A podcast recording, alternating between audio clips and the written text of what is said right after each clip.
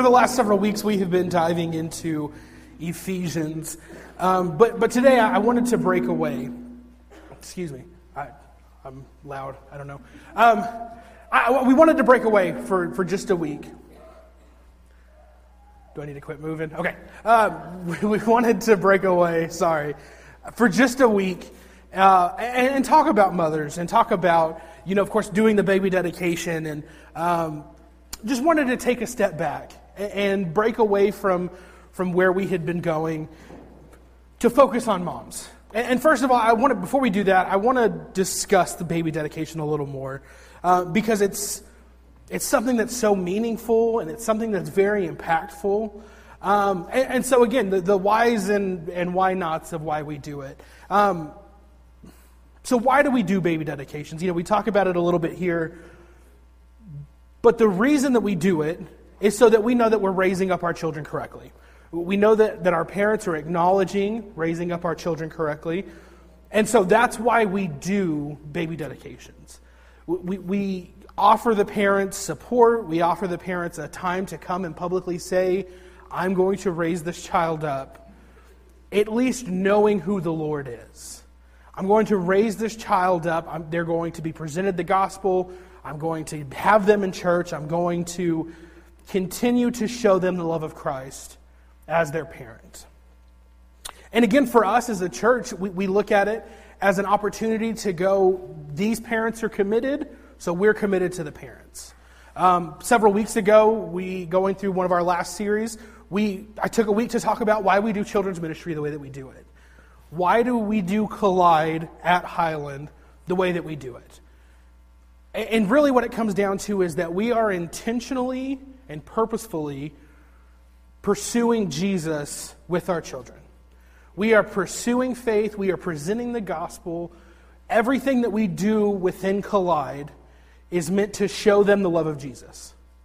That's every, every decision that we make when we plan for VBS, when we plan for Sunday mornings and, and Collide music, and everything that we do is pointing these children to Jesus. And that's the same with, baby, with, the, with the child dedication. We are agreeing once a year or however often we do it that this is our intention. Our intention is to walk alongside families to help present Jesus to their children. Now, what baby dedication is not is your child receiving salvation. This is just a promise by the parents that we will push them in faith. We will show them what faith is. We will present the gospel to them. But it's not salvation for your child. And in doing this, and in the way we do things, we understand that this is not the final, the final say, but that we are going to continue to pursue and continue to push them to faith in Jesus. And as we look back over Scripture and, we look back over the years and years of Old Testament, there's a, there's a point in which we see this, this idea, the early, early idea of what baby dedication or child dedication look like. And in Exodus 13, they have, they have now made it out of Egypt and they are on the journey. Israel is on the move. And so here it is. The Lord says to Moses, Exodus 13, starting in verse 1. The Lord says to Moses, Consecrate to me all the firstborn. Whatever is the first to open the womb among the people of Israel, both man and of beast, is mine. And so he, he gives the two, the two things that he wants. He wants the firstborn from animals as a sacrifice. He, he, wants, he wants to, the people of Israel to show and understand their dedication to the Father as he has been so dedicated to them.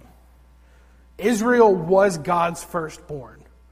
He, he, he was the, the firstborn to them. He's who God set apart. Israel was God's firstborn. And just because and just like that, God wanted the firstborn in return. He wanted the firstborn of animals and he wanted the firstborn of children, not as sacrifices. Kids, don't worry. It wasn't as a sacrifice. He wanted them presented to God as God, whatever you would want to do with my child, do it. He is here for your service. He is here for your service. They are here to serve you. Because of your faithfulness to us, because of your continued pursuit of us, we are now giving our firstborn to you. And again, it's, it's not a take him and have and do whatever and be gone. It was a promise to God. God, I, you have done so much for us. You have, at this point, led them out of slavery and got them out of this just horrific situation. And so the return is just promise me your firstborn. Promise me that, that your child is going to pursue this faith that you've carried with you. That's where we get the idea of baby dedication. And of course, it's evolved over years, and then it's taken in, a different direction. And what we see now in infant baptism and, and things like that, it's, that's not what this was. This was a promise to God that those children would be faithful servants, that they would be faithful to the Father that has been so faithful to them. And we see it throughout Scripture. It's a very common theme of what children are to us and what they are meant to be to us. In Psalms 127, verse 3 tells us Behold, children are a heritage from the Lord, the fruit of the womb, a reward. That's what our children are. Our, our children are from the Lord. God has placed those children, your children, in your life. They are a reward of the fruit of the womb. Matthew 19, 14. People are bringing their children to Jesus and, and they're, they're surrounding Jesus, and the children are talking and, and being children. And the disciples are trying to push them away and move them back. And Jesus said, Let the little children come to me. Do not hinder them for to such belongs the kingdom of heaven. As much as the Lord is for us, the Lord is for them. As much as we understand that the Lord is, is for us and with us and walking with us, it's the exact same for our children. Again, that's why we do things so intentionally within our children's ministry. Is because it's not just for us to keep and to have and to, to, to store within ourselves it's for them. And lastly, as we talked about in the baby dedication, Deuteronomy 6, as, as he's laying out how he, how he wants this generation to come together, he tells them, Deuteronomy 6, verses 6 and 7, and these words that I command you today shall be on your heart.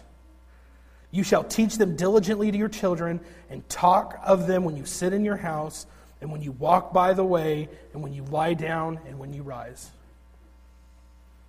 They had been shown this love, they had been shown this, this life that, that God was leading them to. They had the words of the Lord at this point, the, the ones that they had had. And He's telling them, I have put this on your heart.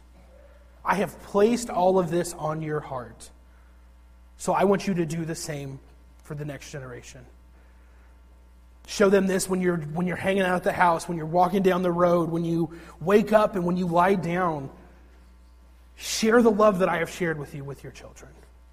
Continually, nonstop, share the love of the Lord with them. So again, like when we do this, I when we when we do these things, we do so in a way that is intentional and very exact on how we present the word to our children. And the great thing about Scripture, again, it's this collection over many, many years, but we have a few amazing examples of mothers in Scripture. And so today, over the next few minutes, I want to take a look at some of the mothers that we see throughout Scripture. And there's a very common theme, and that's why today I've named this The Faith of a Mother. Because there's a very common theme every time we see Scripture talk about a mother and talk about how she, she was with her children it always came back to faithfulness. So today, the first one is Hannah, the mother of Samuel. And, Hannah had waited for a child for many years. Hannah had waited for so many years, they were getting up in age. And so she made a promise to God. And we, we find this promise in 1 Samuel chapter 1. In verse 11, she, she tells God, and she vowed a vow and said, O Lord of hosts, if you will indeed look on the affection of your servant and remember me and not forget your servant, but will give to your servant a son, then I will give him to the Lord all the days of his life, and no razor shall touch his head. She was so desperate to be a mother. She was so desperate to, to provide life that she was like, if you'll just give him to me, I'll give him right back. I will turn him over to you, and he will be whatever you call him to be. It was such a desperation that she just said, God, here's the deal. And because of her faithfulness, not because of who she was, not because of anything specific about Hannah, not because of anything outside of faith, God gave her the child she asked for. And she did exactly what she promised. She did exactly what she told God she would do. Moving on in 1 Samuel 1 and to verse 26, it says, And she said, O my love, as you live, my Lord, or, O my Lord, excuse me, as you live, my Lord, I am the woman who was standing in your presence praying to the Lord. For this child I prayed, and the Lord has granted me my petition that I made to him. Therefore, I have lent him to the Lord. As long as he lives, he is lent to the Lord. And he worshiped the Lord there. And we see the life of Samuel just continue to, to spell out over the next, the next several chapters. Samuel, in fact, is the, the prophet that then goes on to call Saul to be the king. And then once God realizes that Saul isn't what he was called to be, then calls David. And Samuel was a part of this process, but it started with the faith of his mother. And God would have moved in, in whatever way God wanted to move. But we see that God moved ex- this way because of her faith. Because of the faith that she showed over and over again. God, just, if you give me a son, I'll give you him back. And that's exactly what she did. Samuel went on to, to be a prophet and to be a priest and to, to share the love of God everywhere that he went and, and share the Father in all that he did. And this, so many years later, we, we look back and, and to where Samuel calls David because of God's word. And then David sets into motion the lineage that would then come to Jesus and Jesus being the Messiah. But because of her faithfulness, again, it wasn't because she was perfect, it wasn't because of anything that she had done, it was just because of her heart, just because of her faithfulness to God. We see it again in Sarah, Abraham's wife and the mother of Isaac. There, there's also a very common theme of, of mothers that were just so desperate to be mothers but, but for Sarah, it was a much, much bigger deal. She was, the scripture says very kindly, um, older in years. She was old. She, guys, she was old. But even then, she was faithful. And, and, even when they slipped, and even when they didn't follow exactly what God had called them to do, Sarah was still faithful, and God was still faithful to them. And even though God made her wait, Sarah was faithful and patient. And even though it caused pain, because there was pain in the words that she shares, there was pain, there was heartache, but God knew what he was doing. He knew that one day that he would put into motion and give Sarah the son Isaac. And that he would go on to continue the legacy of his father. Another mother that we find later in Scripture in the New Testament is, is Elizabeth, the mother of John the Baptist. And, and once again, Elizabeth was patiently waiting for a child in her older age. The, the angel comes to her husband and says, Look, I'm going to give you a child. And he says, to the effect, But I'm an old man and she is well in her years. But even then, Elizabeth was faithful, and God gave her the child that she asked for. Luke 125 says this. And after all these days, his wife Elizabeth conceived. And for five months she kept herself hidden, saying, Thus the Lord has done for me in the days when he looked on me, to take away my reproach among people. They believed, they, they truly believed that not having children was a sign that sin was in their lives. That they, the people around them believed that, that because she couldn't bear a child, Maybe there's something wrong with her. Maybe there's sin in her life that she's not repenting of. Maybe God's mad at her, which is a crazy thought back then. But that's what they believed. They believed that because she had not had children, there was something wrong with her. But again, she remained faithful. And not only did she remain faithful, but then she, she conceived a child and was was carrying this child when Mary visited, pregnant with Jesus. And the baby does a flip. The baby jumps for joy in the womb, it says.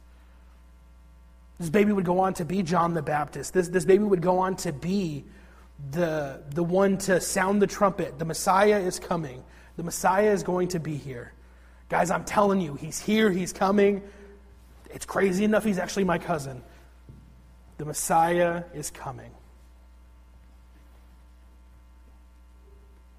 And because of Elizabeth's faithfulness, John the Baptist would go on to preach the gospel and share that the Messiah was coming, baptize Jesus, and live a life that he was called to live.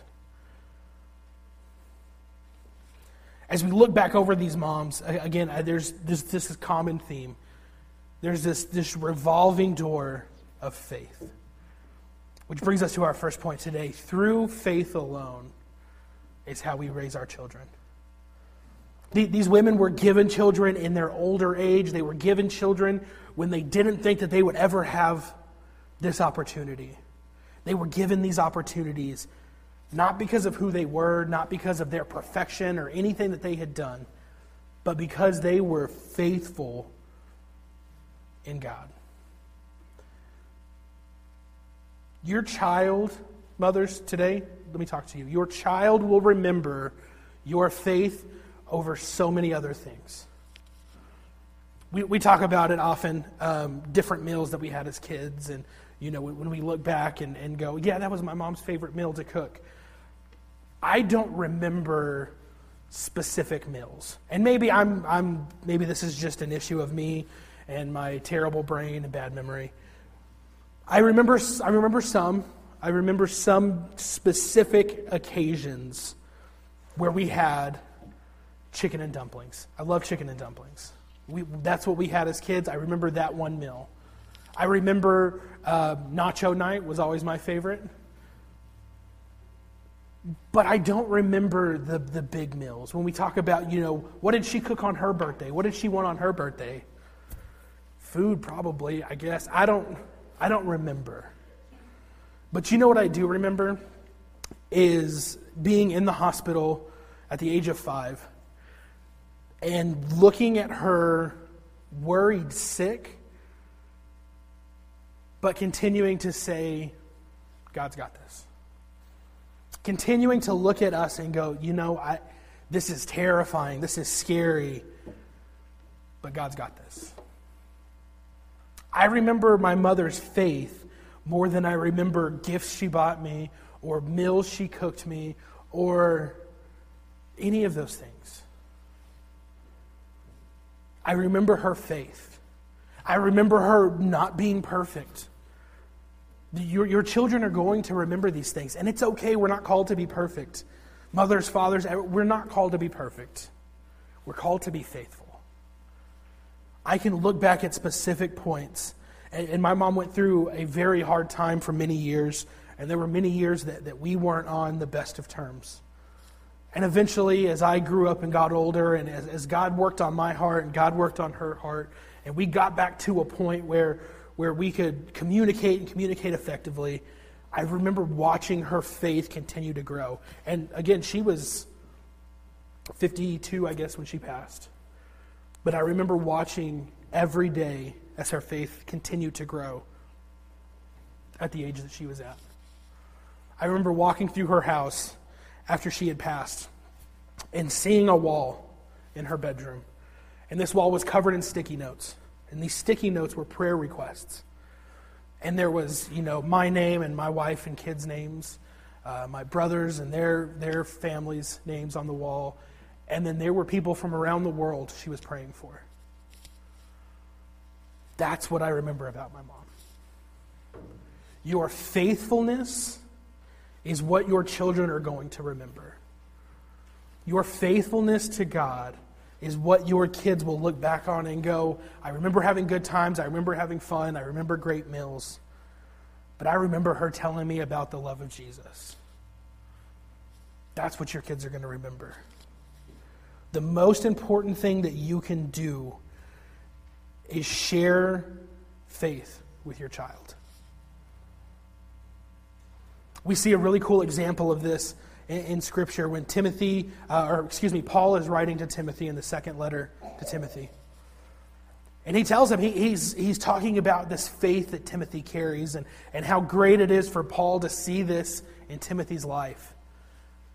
And he tells him this 2 Timothy chapter 1, verse 5 I'm reminded of your sincere faith, a faith that first dwelt in your grandmother Lois and in your mother Eunice, and now, I'm sure, dwells in you.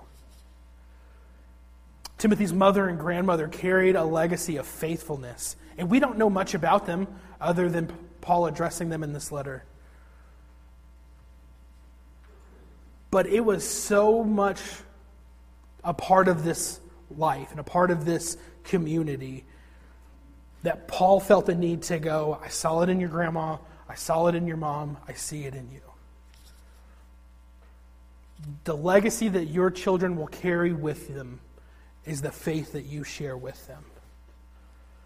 It is a faith that affects generations. A faith that affects generations. The second thing is, is faith presented in actions. Your faith has to be presented in how you live your life. Put your faith on display through love on how you love them, how you love your husband, how you love your neighbor, how you love that, that person that is in your office that irritates you, but you go ahead and love them anyway. Put your faith on display. We all have one. Put your faith on display. Because they're going to go, you know what? I, I remember them. I remember her not really caring for this person, but she was never hateful. She was never rude to him. She never talked bad about him. She carried faith through actions. She loved them like God called them, called her to love them. The, the best part about this morning, we get done with this child dedication, and the, the two mothers involved then get on stage to lead worship. And their children watched them do that. Their children watched their faith being put on display by coming up here and leading the congregation in worship. Put your faith on display for your kids. It's in how you love, it's in how you serve, it's in how you talk. If we present the gospel and then do nothing else, it's not going to be enough. My mom shared her faith with us. She, she prayed with us. Then she went and ran our children's program at the church. And then she went and ran the, the women's program at the church. And then she went and, and served in the food bank and, and did all of these things. But because she put her faith on display, she wanted us to see what living a life for Christ truly looked like. And lastly, continue to grow your own faith. We're never done learning, we're, we're never done growing in Jesus attend church, attend Bible studies, attend prayer group, uh, attend our women's ministry. Continue to grow in your faith. Because as your children's faith journey starts, whether they're little bitty or older, they're going to look for some direction. And I, for me, for lots of people, that starts with looking at our parents. Continue to grow your faith we are never done growing. When we, when we stop, when we put a cap on it and go, you know what? This is where God wants me. He doesn't want me to know anything else about Scripture. He doesn't want me to know anything else about my faith. This is, this is it. Our faith becomes stagnant. Our faith becomes done. We are never done growing.